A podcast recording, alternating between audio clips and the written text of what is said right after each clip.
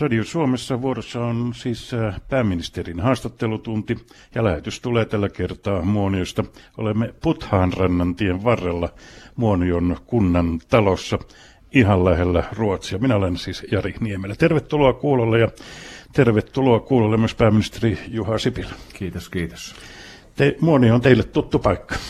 Joo, Muonio on tuttu paikka. Täällä on paljon ystäviä ja ja paljon on täällä, täällä liikkunut. Jopa rippikoululeirillä olin, olin aikanaan täällä, mutta siitä on kyllä jo jonkun aikaa. Mutta ilmeisesti nuoruusvaiheesta täällä ei jäänyt mitään arpia. ei jäänyt, kyllä täällä on hyvät muistot ja hyviä ystäviä edelleenkin täällä, yrittäjiä ja matkailuyrittäjiä ja niin edespäin.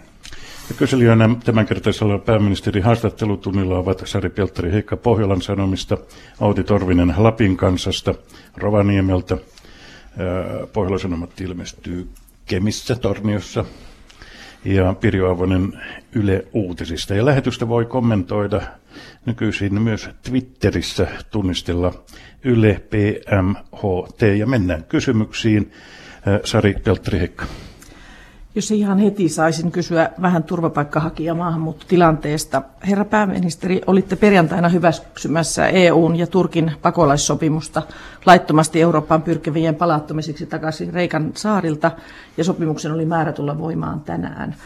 Nyt Kreikka on kuitenkin ilmoittanut, että eivät he pystynyt sunnuntaina vielä käynnistämään näiden maahantulijoiden kuulemisia, vaan tarvitsevat muiden maiden apua Millaista apua Suomi voi tarjota kreikkalaisille ja milloin mahdolliset apupäätökset tehdään?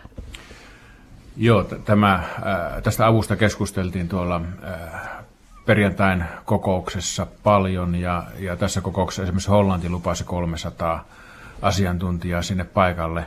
Olen sisäministerin kanssa viestinyt tässä viikonlopun aikana ja, ja sisäministeriö valmistelee parasta aikaa sitten, sitten sitä, että mitä, Suomi on valmis lähettämään, mutta kyllä me kymmeniä asiantuntijoita Suomesta sinne olemme varautuneet lähettämään, mutta nyt on tärkeää saada se eh, täsmällinen tieto siitä, että, että mitä eh, tarvitaan. Että eihän sittenkään mitään tule, jos jokainen päättää itse ja, ja lähettää sitten, jos ei osaamiset mätsää. Että nyt, nyt eh, tänä viikonlopun aikana on koolla EU-komission johdolla sitten, sitten tuota, asiantuntijat, jotka määrittelevät tarkkaan tuon suunnitelman, miten tämä, tämä kieltämättä ehkä EUn historia yksi suurimmista logistiikka operaatiosta, jossa on, on inhimillisiä tekijöitä paljon mukana, niin saadaan kunnolla hoidettua. Ehkä nyt asiantuntijoita tullaan tarvitsemaan joku 2500 kappaletta Kreikan ulkopuolelta.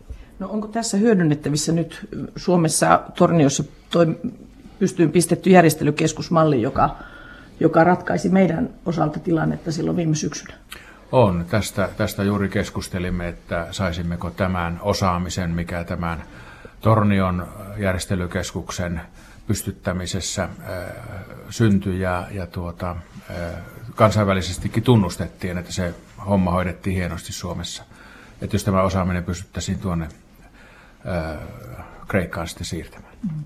Jos siitä vielä sen verran kysyisin, että onko teillä sellainen käsitys, että tämä sopimus, joka nyt perjantaina saatiin solmittua, niin olisi sitten ratkaisemassa tätä Kreikkaan virtaavaa tulijamäärää, että pystytäänkö sillä oikeasti lopettamaan laiton ihmissalakuljetus vai siirtääkö se sitten mahdollisesti sen reitin vaan vaarallisimmille?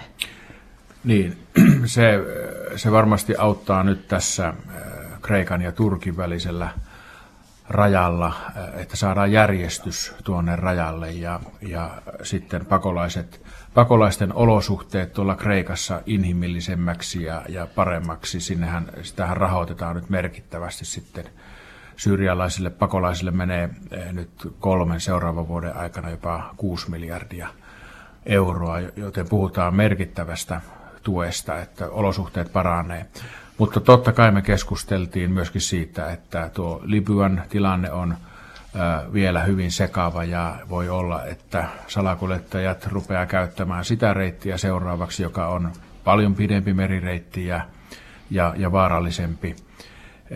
Ja, ja siihen meillä pitää nyt sitten huomio kiinnittyä seuraavaksi, samoin kuin sitten mahdollisesti itäiset reitit, jotka, jotka ovat sitten hyvin erityyppisiä. No, tota, luuletteko, että tämä Venäjän raja nyt pitää, kun tässähän oli tämä rikoinen tilanne, että Lappiin rupesi viime vuonna yhtäkkiä tulemaan turvapaikanhakijoita itärajan yli ja nyt ne sitten maaliskuun alusta se tuli ja hakijavirta niin loppuku seinään, että mitä siellä Venäjällä oikein tapahtui ja mm. onko oletettavissa, että tosiaan tämä raja ei nyt sitten ala uudestaan vuotaa. Joo, tämä oli tosiaan uusi outo tilanne, kun sieltä ihmisiä tuli ilman, ilman Schengen alueen viisumia. Ää, tästä on venäläisten kanssa neuvoteltu useampi kuukausi ja, ja helmikuun viimeinen päivä nyt toistaiseksi on, on viimeinen ihminen tullut, tullut rajan yli tur, turvapaikanhakijana ja ilman Schengen-viisumia.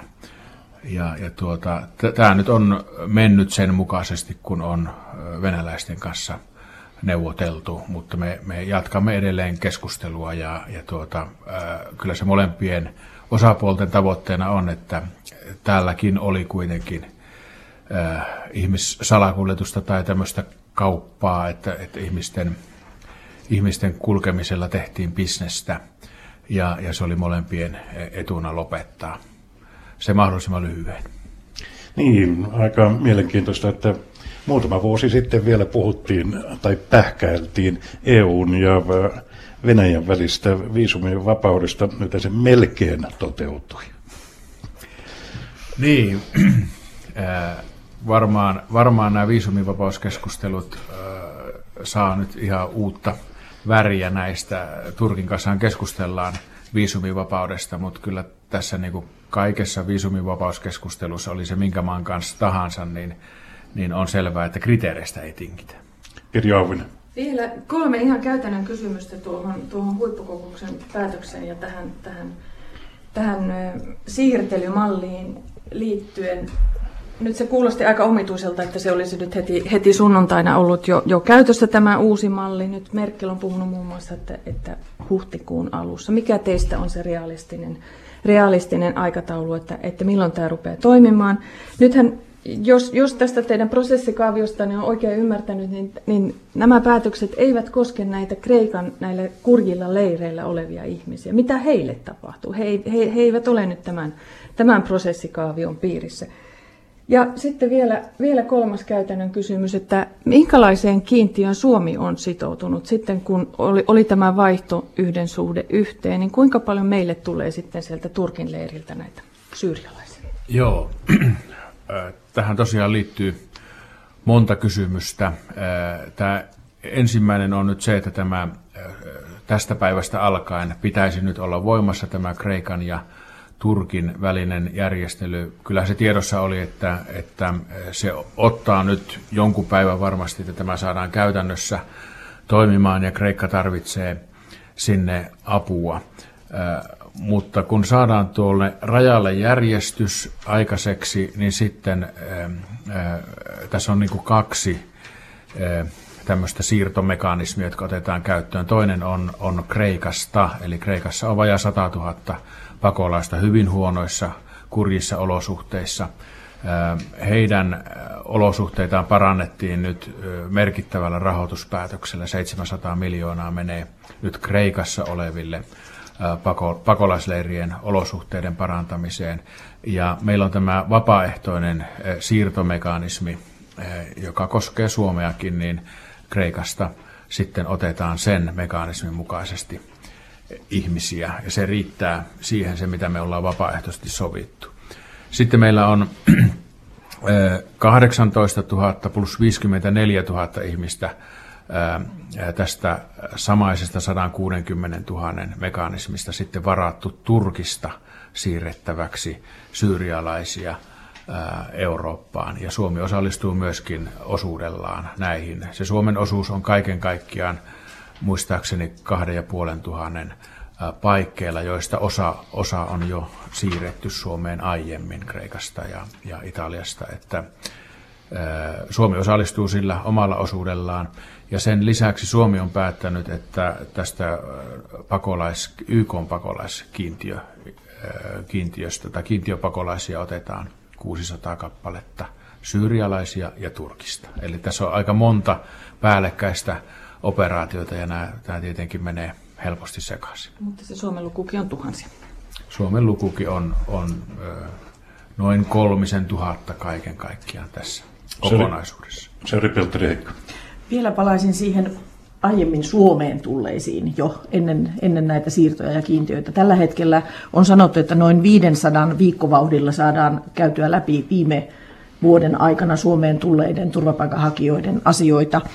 Ja ää, miten, miten sitten saadaan, nyt on tullut lisäkyselyjä kuntapaikoista, että mihinkä nämä ihmiset, joille myönteinen päätös tulee, mihin he sijoittuvat, mutta kunnat on ollut aika nihkeitä auttamaan ja ottamaan vastaan, niin miten sitten pakollako niitä kuntapaikkoja sitten saadaan, koska niitä on nyt tarjottu vähän ympäri maata. Esimerkiksi Lapin luku tällä hetkellä oli 1800, joka olisi suhteessa suurin alueellinen luku väestöön laskettuna.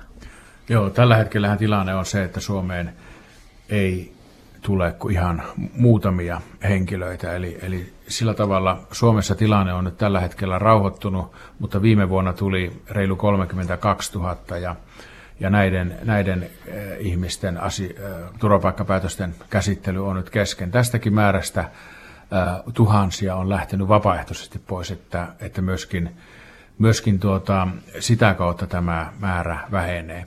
Mutta selvä on, että joukossa on niitä, jotka on aidosti sotapaussa ja, ja äh, saavat turvapaikan ja silloin pitäisi löytyä sitten äh, sijoituspaikka. Mihinkään pakkojärjestelyyn ei se, se, sellaista tietoa ei ole, että siihen olisi tarvetta, vaan, vaan vapaaehtoiset järjestelyt on ainakin toistaiseksi riittäneet.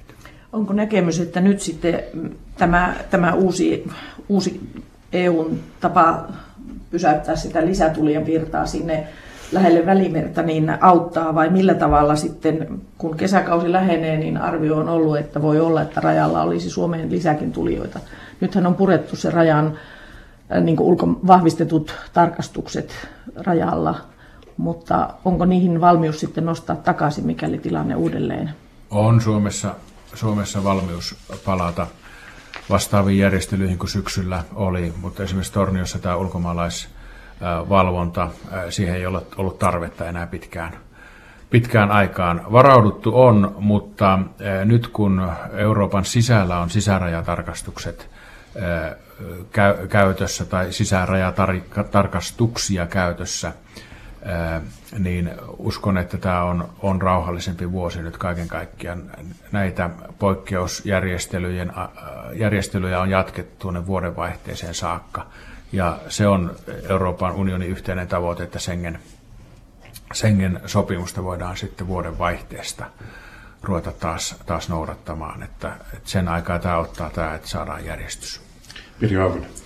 No, tämä viime vuoden aikainen turvapaikanhakijoiden tulos on paljastanut meistä suomalaisista monenlaisia puolia, paljon tämmöistä auttamishalua, mutta myös paljon tuommoista ihan avointa muukalaisvihamielisyyttä. Ja nyt Yle kertoi tässä kuluneella viikolla, että tämä järjestö Odinin sotilaat, siellä on tällainen suljettu Facebook-ryhmä, joka on aivan avoimen ulkomaalaisvihamielinen, ihailee natsitunnuksia, siellä kuvissa on niitä ja, ja tällainen, tällainen ihailu myös tämmöistä aseiden käyttöä kohtaan. Ollaanko nyt siinä pisteessä, että hallitus olisi valmis kieltämään tämän järjestön toiminnan? No sitä, sitä selvitetään, että onko, onko siihen edellytyksiä.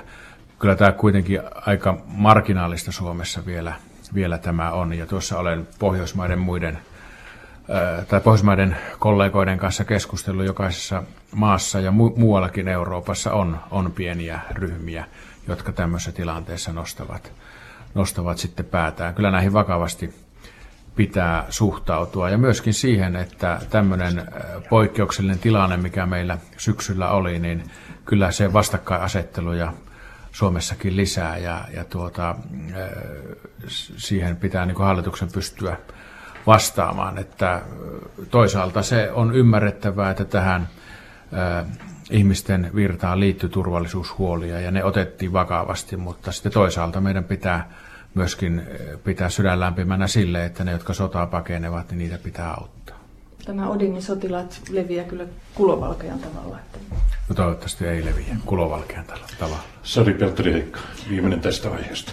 Vielä olisin siihen rauhoittomuuksiin, josta äsken puhuttiin, niin poliisiasioista vastaava ministeri tänä aamuna sanoi, että toivoo, että poliisin joukkoja ei supistettaisi. Osittain on myös tämän turvapaikanhakijoiden myötä ollut levottomuutta eri puolilla maata ja on jopa mietitty, että missä vastaanottokeskuksia voi olla.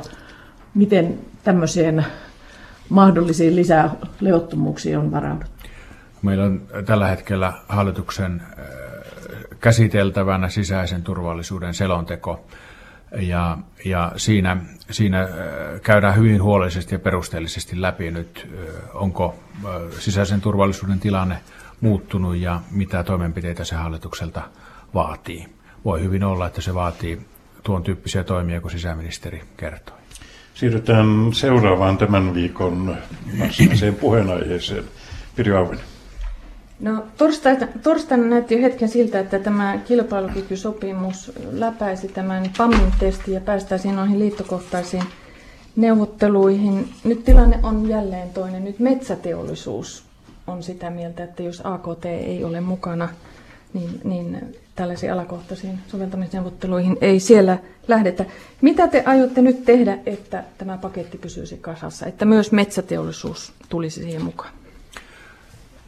Sen ymmärrän, että metsäteollisuuden huolena on, on se, että AKT, joka on, on he, heille hyvin tärkeää, niin olisi myöskin tässä mukana. Mä olen jättänyt tämän kattavuuden arvioinnin ihan puhtaasti työmarkkinajärjestöjen keskinäiseksi tehtäväksi. Heidän tehtävänä arvioida se, että onko se kattavuus riittävää vai ei. Tämän niin kuin julkisen talouden vaikutuksen näkökulmasta, näkökulma on se, mistä hallitus tätä arvioi, ja nyt on yli 90 prosenttia palkansaajista tässä mukana, niin tämä hallitukselle riittää tähän, tähän julkisen talouden arviointiin. Mutta ymmärrän hyvin sen, että, että työnantajapuolella erityisesti on, on vaatimuksia siihen, että kattavuus edelleen paranee. Mutta vetomukseni ja toivo, toiveeni on se, että, että tuota, tämä nyt ei enää mihinkään kahdu. Mutta nythän tässä summa seisoo. Metsä, metsäteollisuus on aivan, aivan olennainen ja, ja nimenomaan tätä kilpailukykypakettiahan muun muassa juuri sen teollisuuden alan ö, helpottamiseksi on, on tässä yritetty väsätä. Menettekö te nyt tuonne metsäteollisuuden hallituksen kokoukseen sanotte, että tämä olisi kyllä nyt kaikkien mukaan, kuin hyväksyisitte? No, kyllä tässä kädet savessa on tehty töitä tämä eteen ja varmasti nämä keskustelut jatkuu. Onko teillä joku tieto siitä, että, että tuo, tuo ongelma olisi poistumassa päiväjärjestyksestä? Mulla ei ole tästä, tästä nyt, olin tuolla Brysselissä torstain ja perjantain ja nyt sitten täällä, että en, en ole tästä aiheesta tavannut ketään tämän tiedon jälkeen. Outi Torvinen. Janne Vapaavuori, joka on nykyään Euroopan keskuspankin varapääjohtaja, niin antoi tässä loppuviikosta lausuntoja ja hän epäili, että tämä on tämä kilpailukykysopimus on nyt, tai hallitus on tehnyt siitä sellaisen pakkopaidan itselleen, että, että että niin kun hallitus ei enää uskalla tehdä minkäänlaisia päätöksiä tässä talouteen liittyviä päätöksiä, ettei tämä sopimus vaan kaadu, niin oletteko te nyt, onko hallitus nyt halvaantunut niin kuin tässä suhteessa? Että... No ei todellakaan, että, että äh, Vapavuoren kanssa myöskin keskustelin, kun hän, hän täällä, täällä kävi Euroopan investointipankkiin ja, ja suoma, suomalaisten investointien käyt, käyttöön ottoon liittyvissä asioissa. Me ollaan tähän yhteiskuntasopimukseen sidottu tietyt lisäsäästöt ja, ja veronkorotukset ja me ollaan itse tällainen asetelma luotu ja totta kai me pidetään lupauksistamme kiinni. Ja kyllä tämä neljä miljardia säästöjä ja sitten tämä yhteiskuntasopimus, niin kyllä tämä pitäisi nyt riittää sitten siihen, että käännetään tämä Suomen suunta että kyllä meillä riittävästi työkaluja tässä on. Mutta tämä on kyllä äärettömän tärkeää, että tämä yhteiskuntasopimus syntyy. Se, se täällä Lapissakin erään yrittäjän tapasin vielä illalla ja hän sanoi, että kun tieto tuli tästä, niin, niin 10 prosenttia on tilauskanta sen jälkeen noussut, että, että selvästikin tällä on myöskin tämmöistä psykologista merkitystä. Mutta mistä niitä lisäsäästöjä aiotaan tehdä? ei meillä lisäsäästöjen tarvetta ole. Se neljä miljardia meidän pitää kaivaa kasaan. Eli, eli tässä on nyt tuota, vähän niin kuin keskustelussa sekoitetaan nämä lisäsäästöt. Siis neljän miljardin säästöihin on hallitus sitoutunut. Ja, ja tämä arvio, että siellä Smollassa toukokuussa sovitut säästöt, niin mikä niiden talouden vaikutus sitten todellisuudessa on, niin tämä arvio on, on nyt menossa. Eli mistään lisäsäästöistä ei puhuta, vaan tämä neljän miljardin kokoon saamisesta puhutaan. Mutta kyllähän valtiovarainministeri Alexander Stubb puhuu koko ajan lisäsäästöistä ja sanoo, että, että talous ei ole sillä uralla, että tarvitaan pääte, päätöksiä lisäsäästöistä. Ja hänkin viittaa tähän neljään miljardiin. Eli, eli tuota, se neljä, neljän miljardin osalta äh, on vielä toimenpiteitä kesken. Ja, ja ellei näitä saada loppuun, niin tarvitaan jotakin muuta tilalle, mutta koko ajan puhutaan tästä neljän miljardin kokonaisuudesta. No mikä teidän nyt se, se on, tuo kehysriihi on tässä reilun parin viikon kuluttua.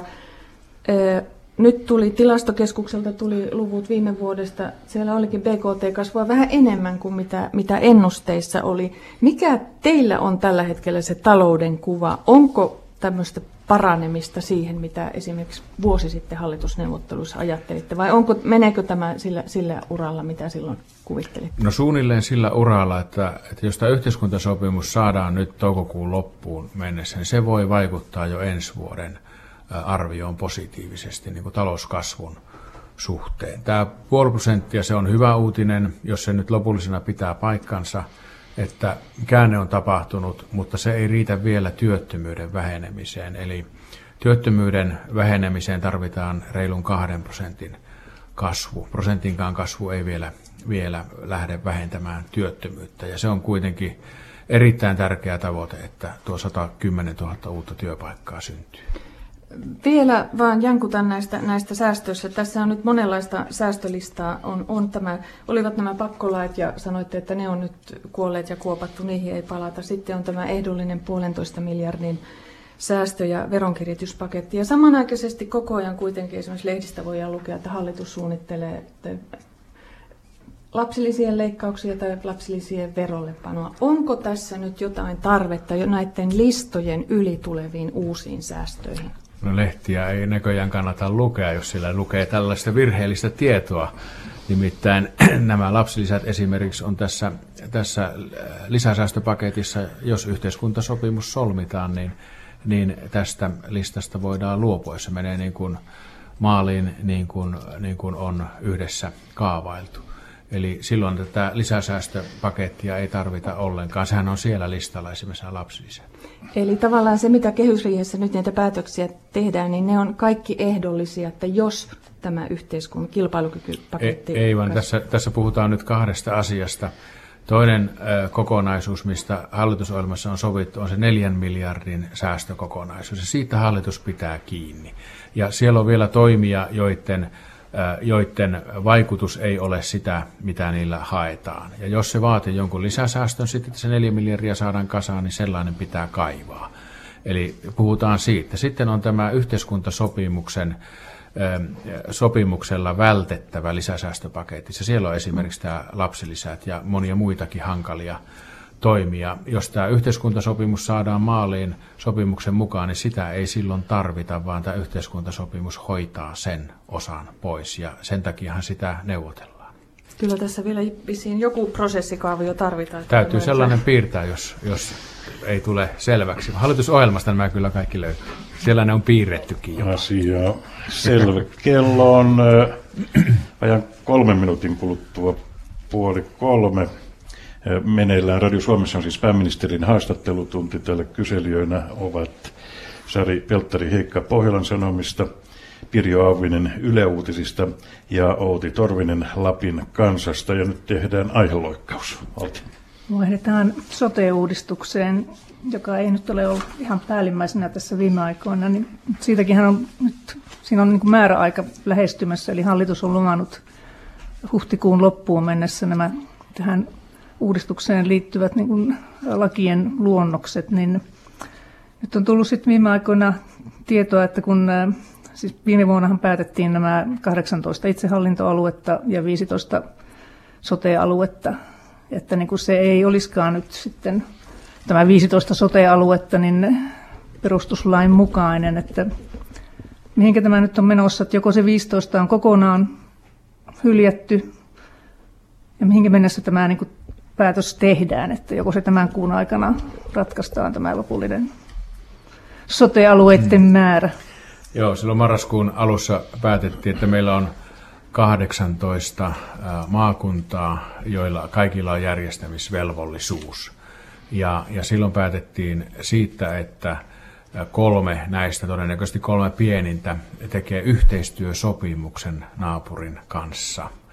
Ja, ja, mutta järjestämisvelvollisuus on 18 maakunnalle. Että tästä tästä niin kuin perusratkaisusta pidetään kiinni. Se, että se perustuslakikysymys on ollut tässä, että voidaanko itsehallintoaluetta perustuslain mukaan pakottaa tekemään, lainausmerkeissä pakottaa tekemään yhteistyösopimus naapurin kanssa. Näitä yhteistyösopimuksia tarvitaan joka tapauksessa ja takuulla tarvitaan yhteistyösopimuksia. Tämä 15 ei ole mihinkään vielä, vielä heitetty pöydältä, mutta voi olla, että niitä tehdään näiden yliopistosairaala maakuntien kanssa, josta tulee se luku viisi. Sellaisenkin sopimuksen jokainen maakunta joutuu joka tapauksessa tekemään, koska on, on toimenpiteitä, jotka pystytään tekemään vain näissä yliopistosairaala maakunnissa, yliopistosairaaloissa. Eli ei tässä nyt kovin isoista, isoista periaatteellisista kysymyksistä ole ole kysymys. Kyllä tämä saadaan aikataulussa maaliin ihan, va- ihan varmasti ja nämäkin kysymykset ratkottua. Tota, ainakin, tiedän, että ainakin Oulun kaupunki esitti jos sitä mallia, että tästä luvusta 15 luovutaan ja että nimenomaan niin tehtäisiin järjestämissopimus, että jokainen näistä pienemmistä itsehallintoalueista tekisi tämän yliopistosairaala maakunnan kanssa järjestämissopimuksen, niin tähänkö sitten ollaan menossa? Tämä on, tämä on yksi vaihtoehto, joka on pöydällä ja, ja toimiva vaihtoehto. Toimiva, vaihto, va, toimiva vaihtoehto on myöskin se, että, että nämä pienimmät tekevät naapurin kanssa sopimuksia. Niitä tullaan tekemässä vapaaeh- tekemään vapaaehtoiselta pohjalta joka tapauksessa mulla, minä en näe tässä niin kuin mitään periaatteellista, kun tämä iso periaatteellinen ratkaisu on, on tehty. Nyt nämä on minusta enemmänkin käytännönläheisiä nämä, nämä edessä olevat ratkaisut. Puhuttiinpa siis lukumäärien sitten, suhteen. Lukumäärien suhteen, puhuttiinpa sitten rahoituksesta. Rahoitusratkaisukin on, asiantuntijaryhmä tekee töitä, todella kovaa laskentaa, jossa lasketaan muistaakseni yli sataa kuntaa niin kuin ver, ver, vertailua koko ajan, kun erilaisia malleja käydään läpi. Se on kovaa työtä. Ja sitten tässä on niin kuin henkilöstön asemaan liittyviä kysymyksiä, eläkekysymyksiä. Tässä on myöskin sitten näiden tilojen ja rakennusmassojen niin kuin omistusjärjestelyyn liittyviä kysymyksiä, jotka ainakin minulle ovat hyvin niin kuin käytännöllisiä, eli niihin pitää löytää oikeudenmukainen käytännönläheinen ratkaisu. Joo, no, tässä on sitten tästä tämän itse palvelujärjestämisestä, niin hallitus on jo linjannut nämä päivystys, päivystyksen niin kuin porrastuksen ja siinä on ne, ne 12 niin kuin laajan ympärivuorokautisen mm-hmm. päivystyksen sairaalaa ja sitten on nämä pienemmät nykyiset keskussairaalat, niille, niihinkin jää jonkinlaista päivystystä plus jotain erikoisaloja, niin, niin tuleeko se päätös valtiolta, että mikä on se palvelu, palvelu niin kuin paketti missäkin sairaalassa, vai jääkö siihen maakunnalle niin kuin jotain vaikuttamisen mahdollisuutta? Että mitkä on ne sairaalat ja mitä siellä tarjotaan? Joo, tässä marraskuun päätöksessä mainittiin, että näitä ää, täyden palvelun päivystäviä sairaaloita on tuo 12. Mm. Mutta muuten tämä asia on, on vielä äh, niin kuin asiantuntijavalmistelussa, enkä halua lähteä sitä ennakoimaan.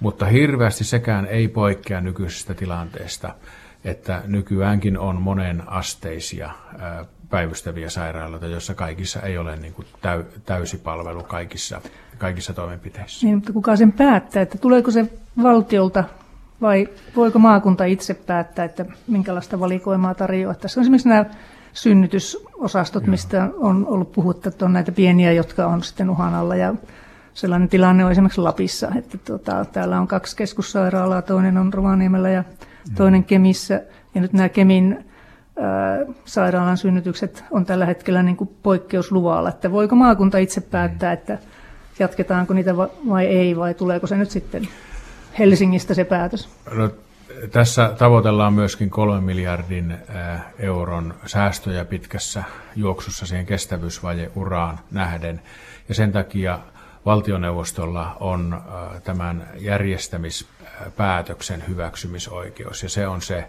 instrumentti, jolla, jolla sitten tämmöisiin, tämmöisiin asioihin niin kuin valtion puolesta voidaan puuttua. Pirjo. Olisin vielä palannut näihin, näihin maagisiin numeroihin 18, 15 ja 5. Te sanoitte, että kyse on vain tämmöisestä ihan, ihan käytännön asioiden järjestämisestä, mutta kyllä se vähän kuulostaa siltä, että tässä kuitenkin tuommoista sisäistä painopistettä tämmöisessä että, että missä, se, missä valta, valta makaa, niin ollaan kuitenkin siirtämässä, jos oikein ymmärsin näitä, tätä teidänkin pohdintaa, niin näille, näille viidelle alueelle näiden yliopistosairaaloiden ympärille. Onko tässä nyt tekeillä jonkunlainen päivitys siitä marraskuusta kuitenkin, että, että siinä se, on, se ei ole se malli, mikä silloin sovittiin, joka nyt toteutuu? Silloin kun puhutaan ihmisten terveydestä ja sosiaaliasioista, niin sillä ei kyllä vallalla ole mitään tekemistä niiden päätösten kanssa – se peruspäätös on se, että on 18 maakuntaa, joilla kaikilla on järjestämisvelvollisuus. Ja sitten se on selvä, että kaikki 18 maakuntaa eivät pysty järjestämään kaikkia palveluja, vaan tarvitaan maakuntien välillä yhteistyötä. Se on, se on niin kuin selvä asia. Tarvitaan tämän viiden yliopistosairaalan tasoista yhteistyötä ja, ja sitten tarvitaan myöskin näiden maakuntien välistä yhteistyötä. Se, että mitä kirjataan lakiin ja mitä tähän järjestämislakiin ja mitä, mitä sitten jätetään maakuntien itsensä päätettäväksi, niin siitä tässä nyt on, on kysymys. Ja tämä, tämä marraskuussa tehty päätös niin kuin tarkentuu nyt sitten, sitten, kun tämä laki lähtee lausunnoille tämän kevään aikana. Sari Peltteri Heikko. Tuossa puhuttiin, että maakuntien välistä yhteistyötä tarvitaan. No sitten kun nyt ollaan täällä Muoniossa ja mm. Torniojoen rannalla, niin meillä on täällä perinteisesti aina ollut tapana tehdä yhteistyötä myös yli valtakunnan rajan. Ja, ja tuota, terveyspalvelut on yksi asia, missä kunnat ovat sekä Ruotsin että Norjan rajalla mm. Suomesta tehneet yhteistyötä. niin lääkäripäivystyksissä, sairaankuljetuksissa kuin pelastuspalveluissakin. No nyt sitten kun tulee valtakunnallisesti päivystysasetuksesta ja laki, jossa katsotaan tietyn tasoista. Onko enää mahdollista, että tehdään tämmöisiä paikallisia ihmistä lähellä olevia ratkaisuja vai käykö siinä nyt sitten niin, että normien purkutalkoiden sijasta saadaan uusia rajaesteitä?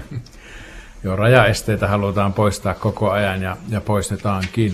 Ihmettelisin kovasti, jos lopputulos olisi sellainen, joka, joka tämän luonnollisen rajan ylikäyvän yhteistyön yli kävelisi, etteikö maakunnalla olisi sitten mahdollisuus tehdä tällaisiakin sopimuksia. Valinnanvapautta kun lisätään, niin miksei tämäkin voi olla sitä valinnanvapauden lisäämistä. Mutta valinnanvapaudesta, nyt kun ollaan täällä Lapissa, missä tunnetusti nämä välimatkat ovat pitkiä, kaikki eivät lennä. Miten tämä valinnanvapauden yhdenvertaisuus toteutuu muodosta katsottuna välillä Utsioki-Helsinki? Joo, kyllä se on, se on selvä asia, että, että täällä Lapissa esimerkiksi eh, tehdään, tehdään hyvin erilaisia ratkaisuja ja, ja täällä ihmiset joutuvat ja ovat joutuneet pitkiä, pitkiä välimatkoja tälläkin hetkellä kulkemaan hakeakseen, hakeakseen palveluja. Ja, eri, ja nuo eri, erityisen vaativaa hoitoa vaativat palvelut, niin nehän on tällä hetkellä löytynyt sitten Rovaniemeltä ja Kemistä ja, ja, ja tuota, näin ne varmasti löytyy jatkossakin. Se, siinä jätetään maakunnalla sitten aika paljon sitten valtaa siihen, että miten palvelu käytännössä järjestetään. Sehän on juuri itsehallintoalueen tehtävä. Mutta säästöjä haetaan koko ajan. Vaarana ilmeisesti on se, että varsinkin pienemmistä alueista, pienemmistä kunnista matka voi edelleenkin no kasvaa? Lähtökohtana tässä on se, että, että, että peruspalvelut vahvistuvat, eli, eli ihmiset saavat ne peruspalvelunsa läheltä, mutta sitten täällä eri, eri, erikoissairaanhoidon alueella siellä tehdään juuri näitä yhteistyöjärjestelyjä ja sel, selkeää työnjakoa näissä vaativimmissa operaatioissa. Nämä erikoissairaanhoidon kuluthan ne on kasvaneet kaikkein nopeiten Suomessa. No, vielä tähän uudistukseen liittyy paljon muutakin kuin vain tätä, tätä sairaalassa tai lääkärillä käyntiä. Nyt kokoomusjohtaja Alexander Stubb ilmoitti viikolla, että, että maakuntaveroa ei tule. Onko hallitus tehnyt tämmöisen päätöksen, että sitä ei, veroa ei tule? Ei ole vielä tehnyt sitä päätöstä. Hän kertoi sen omana näkemyksenään ja, ja tässä on kaksi vaihtoehtoa vielä asiantuntijoiden pöydällä. Toinen on tämmöinen puhtaasti valtion kautta kulkeva rahoitus ja toinen on se, että että siinä olisi osa maakunnan keräämää veroa ja osa valtion rahoitusta. Outi Torvinen. Niin, tähän ää, aluehallintouudistukseen tai siis sote-uudistukseen liittyy siis tämä maakunnan, maakunnan niin kuin itsehallinto ja sitten on tämä valtion aluehallintouudistus, niin ää, missä vaiheessa se on tämän maakunnan niin kuin tehtävien määrittely, että siinähän kun hallitus teki silloin viime vuonna linjausta, niin siinä ei kovin paljon niitä sille maakunnalle tullut. Ne oli nämä maakuntien liittojen ja sitten elyistä nämä aluekehitystehtävät ja pelastustoimi. No nyt kuulee, että tämä on niin kuin vielä tämä paketti ihan levällään, että, että, niin kuin, että, että mitä esimerkiksi aluehallintovirastostakin ollaan kuulemma siirtämässä tälle maakunnalle jotakin, että eihän se kuulosta kovin niin kuin loogiselta, että mitä siellä tapahtuu. Mikä sitä niin. paketista on tulossa? Siis, joo, kes, keskeneräisiä asioita tämäkin. Eli kun me mennään niin kuin sote edellä, eli sote-ratkaisut kulkevat edellä, ja, ja sitten tämä, tämä maakunta, maakunta tai aluehallinnon uudistus tulee sitten vaiheessa pikkusen perässä. Mutta molempien, mole, molempien tuota, uudistusten tavoitteena on niin kuin ensi kesään, ensimmäinen 7.2017 meillä pitäisi olla maakuntalaki valmis ja sote-järjestämislaki valmis. Milloin nämä päätökset Maakun... esityksestä tehdään? Tämän kevään aikana tulee myöskin maakuntien tehtävät tarkentumaan. Ja, ja tämä sotehan on nyt se suurin suurin tehtävä kokonaisuus, mutta kyllä me mietimme myöskin sitä, että mitä tuolta keskushallinnosta voidaan sitten siirtää tänne itsehallintoalueelle sillä tavalla, että saadaan todella virtavi, virtaviivainen hallinto Suomeen. Pirjo Ihan pikakysymys, että tässä on tippunut jo kärryiltä, että tässä on puhuttu näistä maakuntavaaleistakin ja niitä on heitelty, on presidentinvaalien yhteyteen, on siirretty kuntavaaleja. Milloin nämä nyt sitten nämä mm. maakuntavaalit järjestetään, järjestetäänkö niitä ja Onko näissä maakuntavaltuustoissa sitten jonkunnäköinen tämmöinen korvamerkintä myös näille pienemmille kunnille vai onko siinä, tässä pelkonahan on se, että se keskus, keskuskunta nappaa sitten siitä sen mm. päätäntävallan. Tässä on näiden asioiden valmistelussa niin kuin kaksi vaihtoehtoa. Joko se, että me valmistellaan kaikki salaisesti ja sitten kerrotaan yhtäkkiä, että päätös oli tämä, tai sitten me kerrotaan, että nämä on nämä päätetään tämän kevään aikana ja silloin erilaisia vaihtoehtoja on keskustelussa. Mä luulen, että tämä tämmöinen avoin valmistelu on kuitenkin se, se parempi vaihtoehto. Tämä koskee myöskin vaaleja, eli suora kansanvaali on ilman muuta se, mikä kuuluu maakuntavaaleihin. Nyt, nyt puoluesihteerit ovat valmistelleet erilaisia vaihtoehtoja ja vaalien ajankohtia ja, ja myöskin siitä tehdään tämän kevään aikana päätös. Erilaisia vaihtoehtoja on keskusteltu ja ne on ollut julkisessa keskustelussa ja mitään päätöksiä ei ole vielä tehty. Nämä poikkeamathan lähtee vain nyt, että miten tehdään tämä ensimmäinen vaali, koska jatkossahan se on ilman muuta kuntavaalien kanssa yhtä aikaa. Kuntavaalit tulee jo ensi keväänä ja, ja se on ehdottomasti liian aikaisin, koska meillä ei ole maakuntalaki siellä valmis ja ei voida valita valtuustoa, joka ei vielä tiedä tehtäviään. Eli tänään taitaa tavallisin vastaus olla, että auki yhä, auki yhä. Mutta auki hyvä. yhä ja mennään, mennään täsmälleen aikataulun mukaisesti ne päätökset, eli ne päätetään tämän kevään aikana niin kuin on sovi. Mutta me kannatamme todellakin keskustelua asiasta, eikä, eikä sellaisessa, sellaisessa pitoa. Mutta mennään täällä tässä, kun ollaan Lapissa, hieman tänne päin koskeviin kysymyksiin. Ensimmäisenä Sari Pelttari, Heikka Pohjolan Sanomista. Ollaan arktisella alueella ja, ja Suomelle on tulossa arktisen neuvoston puheenjohtajuus. Millaisilla teemoilla, kärkihankkeilla Suomi lähtee liikkeelle, joko se on linjattu? Joo, näitä nyt valmistellaan äh, kiireen, kiireen kaupalla ja, ja tuota, se on yksi näistä satavuotisjuhlavuoden tärkeistä asioista saadaan tämä arktisen neuvoston puheenjohtajuus. Siellä on useampiakin asioita valmistelussa, mutta kyllä me nyt mietitään myöskin näitä isoja investointeja, että niin kuin täällä, täällä Suomessa, että onko tässä ratayhteydessä nyt järkeä ja taloudellista perustaa. Me ollaan miettimässä myöskin, että mikä meidän rooli voisi olla tuossa koilliskaapelissa, joka, joka toisi nopean yhteyden tuonne Aasiaan ja, ja samoin niin kuin koillisväylään liittyviä kysymyksiä varmasti esillä. Tämä arktinen, ark, arktinen alue, niin siellähän on, on sitten turvallisuuspoliittisia kysymyksiä näiden taloudellisten ja ympäristöintressien lisäksi. Että hyvin mielenkiintoinen puheenjohtajuusvuosi tulossa. No siinä puhuttiin jo niistä vähän liikenteeseen liittyvistä asioista. Ajattelin tulla nyt vähän tällainen lähemmästä, mm. missä me ollaan, eli kun olemme Muoniossa ja meillä menee tässä ohi jota pitkin olemme kaikki tulleet. Käsivarren tie E8 Kilpisjärveltä Tornio ja siitä etelään. Ja se on tie, josta on viimeiset muutamat vuodet Lapissa ollut todella iso huoli. Siinä on paljon raskasta liikennettä, joka käyttää sitä läpikulkuun. Ja siihen on kyllä saatu nyt älyliikenteen hankkeisiin rahaa, mutta liikenneturvallisuus on se asia, joka näitä ihmisiä täällä puhuttaa. Harva se viikko nostetaan raskaita autoja ojista. Ministeri Berner on väläyttänyt jopa, että ulkomaalaisille rekoille jo täytyisi miettiä niiden talviliikennekuntoa, mm. talvirengaspakkoa. Mitä voitaisiin tehdä? Onko jotain luvassa? Joo, t- tätä kysymystä nyt tällä hetkellä juuri mietitään, että onko tämä talvirengaspakko, joka erityisesti tuolla, tuolla tieosuudella siellä käytetään kuulemma ketjujakin jonkun verran ja, ja ketjut taas syö, syö tuota tien kuntoa. Että kyllä äh, niin kuin maalaisjärki sanoisi, että paljon, paljon järkevämpää on vaatia talvirenkaat kuin sitten liikkua kesärenkaalla ja käyttää tuolla tiepätkällä sitten ketjuja, jotka kuluttaa kyllä hurjaa vauhtia tuota tietä, joka on muutenkin huonossa kunnossa. Onko siihen Suomella mahdollisuus tehdä tällainen? Sitä selvitetään parasta aikaa. Olette Torvinen Lapin kanssa. Todennäköisesti on, sanoisin näin.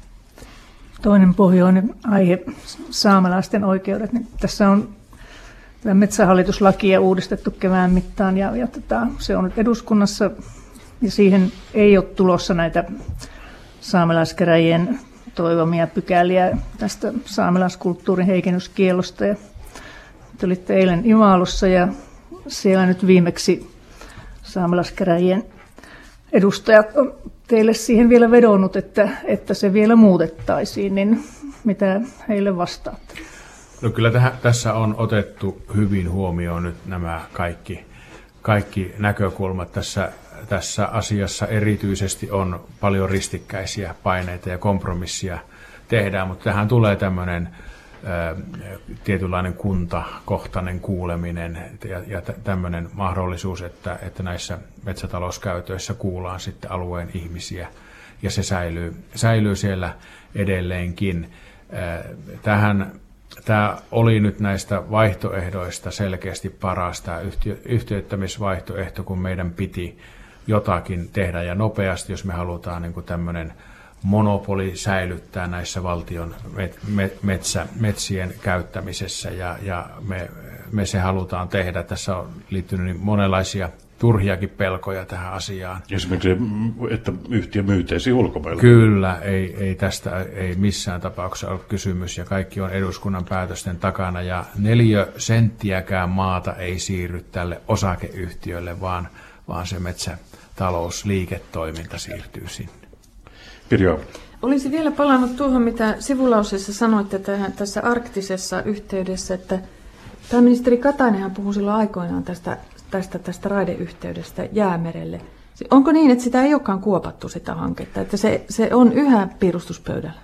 Kyllä se äh, niin täysin mahdollista on, että näitä pitkän, pitkän tähtäimen hankkeita saadaan, saada eteenpäin. Et, äh, Lipponenhan teki noin vuosi sitten siitä, siitä hyvän selvityksen, jota, jota kyllä tutkitaan tarkasti. Että se on kallis investointi, mutta se on, siis... se on kallis investointi, mutta siihen, äh, siihenkin on mahdollista saada muita mukaan, ettei sitä missään tapauksessa kuopattu ole, eikä myöskään ole tehty päätöstä, että semmoinen semmoinen tehtäisiin, mutta tässä on monia mielenkiintoisia mahdollisuuksia tuolla pohjoisessa. Ja muutenkin näyttää siltä, että täältä pohjoisestahan tämä, tämä kasvu lähtee liikkeelle, että tämä on ollut todella, todella antoisa kierros täällä Lapissa, kun, kun olen huomannut ja kuullut, että matkailijamäärät on lähteneet kasvuun ja, ja, ja sillä tavalla täältä on niin kuin pitkästä aikaa Suomessa hyviä uutisia ja mukavaa, että ne kuuluu täältä pohjoisesta. Niin, ja te harrastatte ilmailua ja lentämistä tälläkin reissulla siihen liittyen, Sari Peltteri Heikka.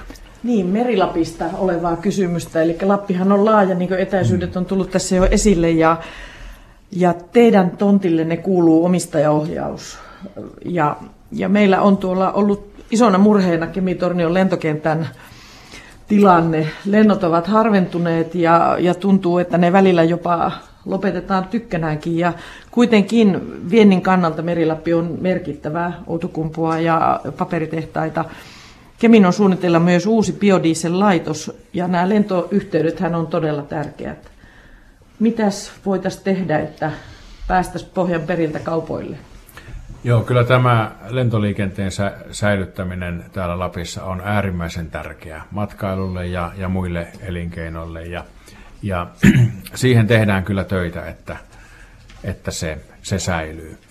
Siinä täytyy tietenkin olla kaupallinen perusta, mutta sikäli kun matkailuyrittäjä tälläkin reissulla olen haastatellut, niin, niin on tullut väitteitä, että aika moni kauppa on jäänyt tekemättä sen takia, että, että yhteydet ovat niin vähäiset. Eli, eli kyllä tämä täytyy nyt huolella käydä, käydä läpi, että, että emme nyt ainakaan valtiona tai valtion yhtiönä saada olla pullonkaulana täällä. Pirjo Auvinen. No, täällä, täällä on nyt päivä paistanut ja te olette kuulleet hyviä uutisia ja, ja turisteja on paljon. Vähän nyt synkistellään sitten seuraavaksi, valutaan vähän enemmän etelään. Talvivaarasta seuraava kysymys. Nyt tuntuu, että mikään raha ei tuossa Terrafemissa ei riitä. Milloin hallitus tekee sen päätöksen, että, että nyt se on loppu, että nyt, nyt rahaa ei enää syydetä siihen? Joo, kaivokselle annettiin viime kesänä kaksi vuotta aikaa saada asiansa kuntoon. Ja tästä nyt on kohta vuosi kulunut. Jos se piste, että asioita ei saada kuntoon, todetaan aikaisemmin, niin hallitus on valmis tekemään aikaisemminkin päätöksiä. Tai jos, jos näyttää siltä, että sille löytyy taloudellinen perusta ja, ja muita omistajia, niin ollaan valmiita tekemään se jatkopäätös aikaisemmin, mutta se on erityistarkkailussa koko ajan hallituksella tämä tämä yhtiö, jossa on, on niin kuin monenlaiset ongelmat, sekä taloudelliset että, että ympäristöongelmat yhtä aikaa. No miltä teistä on kuulostanut se, että tuo, tuo raha loppuu nyt jo paljon aikaisemmin kuin mitä on ajateltukaan? Se, että jos ei siihen löydy ö, ulkopuolista rahoitusta, ulkopuolisia osakkaita, niin, niin ö, kyllähän se kertoo siitä, että se talouden pohja on kyseenalainen. Ja tämä on erityis seurannassa ja tarkkailussa koko ajan ja, ja tuota, tarvittaessa tehdään nopeastikin päätöksiä. Nopea kysymys vielä, että onko valtio, tai miss, onko valtio aikeissa tukea tätä Kemin suunniteltua biojalostumatehdasta? Se on myöskin nyt, nyt selvityksessä, mutta kyllähän nämä isot hankkeet on, on EU-rahaa saaneet tai, tai valtion rahaa ainakin sitten sitten se ympäröivän äh, infran, äh, esimerkiksi tieinfran suhteen, jos sellaisia tarpeita on. Kyllä, kyllä näihin isoihin investointeihin tehdään tietenkin kaikkemme, että, että ne äh, saadaan toteutettua. Nämä, jos nämä kaikki toteutuu nyt, mitä suunnitellaan, Äänekoski ja Kuopio ja Kemijärvi ja Kemi, niin meillä alkaa olla se 15 miljoonan lisää puun käytön tavoite saavutettu. Pääministerin haastattelutuntia on jäljellä vielä runsaat seitsemän minuuttia. Jatketaan kierrosta Outi Torvinen. Kysymys puhe- keskustan puheenjohtajalle. Te olette kiertänyt nyt Lappia, mutta täällä on sitten kiertänyt omaa kierrostaan. Keskustan kunniapuheenjohtaja Paavo Väyrynen on omaa kansalaispuoluettaan esitellyt ja arvostellut hallituksen politiikkaa ainakin Kemissä ja Rovaniemellä perjantaina, niin mitä tuumaatte tästä varjokierroksesta? Vapaa maa. Siitä vaan kiertämään kaikkialla, kellä kiertämisen intoa riittää. Pirjo. No tässä teillä on nämä kaksi hattua, on tämä pääministerin hattu ja sitten on tämä keskustajohtajan hattu. Ja nyt ainakin sieltä keskustasta kuuluu, että siellä taitaa olla aikamoista turbulenssia nyt, että siellä puoluesihteeri lähtee ja eduskuntaryhmän puheenjohtaja lähtee jo nyt aika pika-aikataululla presidenttiehdokkaaksi. Tarkoittaako tämä sitä, että myös hallitukseen on tulossa muutoksia, ministerimuutoksia, paitsi tämä nyt tämä saarikon vaihdos sitten aikana? Ei minulla ainakaan ole tietoa sellaisista muutoksista hallitukseen. Eli, eli puoluesihteerivaali on keskustassa puoluekokous päätös ja puoluekokousvaali ja, ja tämä on se aika, kun ilmoitetaan sitten siitä, että onko käytettävissä ää, äh, jatkokausille ja, ja, ja tuota puoluesihteeri Timo Laaninen on tehnyt todella hyvää työtä puolueessa kuusi vuotta puoluesihteerinä ja ja hän nyt päätyi sitten siihen, että ei, ei halua enää jatkaa ja, ja siihen nyt on tietääkseni ainakin kaksi ehdokasta ilmaantunut. Meillä puoluehallitus päättää tämän kuun lopulla sitten siitä, että onko presidentti, val, presidentti ehdokkaan valinta myöskin puoluekokouksen listalla. Tähän on viimeinen puoluekokous ennen presidentinvaaleja meillä puoluekokous valitsee ehdokkaan. Ja, ja tämä päätetään siis tämän kuun lopulla ja, ja tuota, toivottavasti tähän mennään ja, ja ehdokkaita il, ilmaantuu ja jos niitä on useampi, niin sitten järjestetään jäsenvaalikin tässä vielä. Etupäässä näihin pääministerin virkatehtäviin liittyviä kysymyksiä, mutta Siitä liittyy tavallaan. Se, niin. mm. Outi Torvinen. Mm. Te pystytte, tai siis puoluekokous valitsee puoluesihteerin, mutta tota, te vaikutatte pitkälle tähän eduskuntaryhmän puheenjohtajan valintaan, niin minkälaista osaamista haetaan? Onko nuorennusleikkausta, naista? Mitä, mitä toivotte? No kyllä tämä, nämä eduskuntaryhmän valinnat on sellaisia, että puolueen puheenjohtaja ei niihin, niihin puutu. Mutta pääministerin tärkein avust- on, äh, kyllä. yhteyshenkilö eduskunnassa. Että sen, sen myönnän, että, että kun tulin valituksi, niin, niin tuota, esitin toiveeni, että Matti Vanhanen olisi, olisi ryhmän puheenjohtaja, koska tiesin, että, että häneltä saan hyvää tukea tähän tähän tuota alkuun, kun, kun tu, kuitenkin ensimmäistä kertaa pääministerinä toimin ja, ja vanhaisella on sitten pitkä kokemus. Mutta en aio puuttua kyllä ryhmän puheenjohtajavalintaan millään tavalla, jos, jos sellainen tulee eteen. Kaikki katsovat toisiaan silmiin. No sitten kysyisin ihan tästä hallituksen työkyvystä, että, että tuossa tässä nyt ihan sanot, voi melkein sanoa, että päivittäin tulee, tulee tätä kissahännänvetoa kokoomuksen ja keskustan välillä. Ja nyt sieltä ihan keskustan eturivistäkin kuuluu, että tuota, tämä marraskuinen hallituskriisi, joka silloin oli, että, että siitä jäi kokoomukselle sellainen, sellainen trauma, että, että eivät tahdo toi, toipua siitä ollenkaan. Oliko teiltä arviovi, arviointivirhe viedä tuo tilanne niin tiukoille, että uhkasitte tuolla presidentin luokse kävelyllä? Minun pääministerinä pitää varmistua siitä, että hallituksella on toimintakyky. Ja, ja toimintakyky minulle tarkoittaa sitä, että tehdään päätöksiä silleen, kun niiden aika on. Ja, ja meidän ohjelmassamme luki, että me teemme lokamarraskuun vaihteessa nämä soteen liittyvät päätökset. Ja jos emme olisi, olisi kykeneet, kyenneet niitä tekemään, niin eihän meillä ole olemassa ole oikeutta silloin. Ja siitä tässä oli kysymys. Ei se mitään, ähm, se, se, oli, se oli kriittinen tilanne ja, ja siellä oli erimielisyyksiä, jotka sovittiin. Ei, ei me mä näe niistä mitään jälkeä hallitus, hallitustyöskentelyssä ja hallituksen sisällä. Otetaan. Muistaakseni joulukuun pääministerin haastattelutunnilla annoitte uuden vuoden lupauksen, että yritätte pitää yhden vapaa-päivän viikossa tänä vuonna.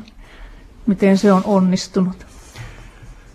No vähän heikosti se on onnistunut, mutta nyt pääsiäisenä tulee useampi kerrallaan pääsiäisen pyhinä, että ehkä se nyt keskimäärin kompensoi sen suurin piirteisen lupauksen niin kuin toteutuneeksi. Herra pääministeri, mikä on jäänyt päällimmäiseksi tällä Lapin kierroksella, jossa olette käyneet useammilla paikoilla?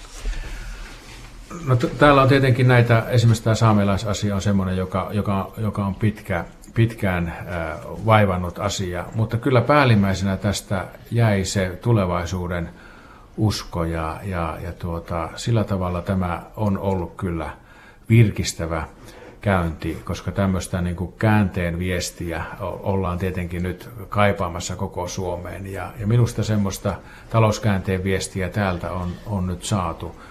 Todella positiivinen nuorten yrittäjien tapaaminen Rovaniemellä eilen illalla ja, ja sitten nämä matkailuyritysten rohkaisevat viestit yöpymisten lisääntymisestä ja matkailijoiden lisääntymisestä. Ja tuossa oli todellinen ruuhka äsken tuossa Kittilän kentällä, ei meinannut päästä päästä laskuun, se kertoo kyllä hyvää. Lyhyt kirja Tässä paha poliisi vielä kysyy tämän viimeisen kysymyksen. Nyt jälleen nämä teidän sidonnaisuutenne ovat olleet otsikoissa. Oletteko aikeissa täydentää sitä, että tähän ei aina tarvitsisi palata tähän merkittävä rahoitus? Ja nyt on vajaa minuutti aikaa. En tiedä, mitä tarkoitatte. Tarkoitan tätä, mistä nyt on tullut näistä vakuutuskuorista ja muusta. Minulla on pitkään ollut säästö henkivakuutus 20 vuotta. Minä, minä en omista osakkeita. Ja tämä on ihan käsittämätöntä, että se ei riitä. Julkisista lähteistä toimittaja itse voi käydä tarkistamassa, että minulla ei ole suoria osakkeen omistuksia. Ja Ylekin on virheensä jo korjannut tästä, tästä, tästä asiasta. Tämä on, tämä on niin kuin toivotonta tämä keskustelu tältä osin. Valitettavasti tämä on näin. Kiitokset pääministeri Juha Sipilä. Tässä oli tämänkertainen pääministerin haastattelutunti. Kyselijöinä olivat siis Sari Peltteri Heikka, Outi Torvinen ja Pirjo Avinen Yle Uutisista. Kello on 10 sekunnin kuluttua 15 vuorossa aikamerkki ja radion uutiset.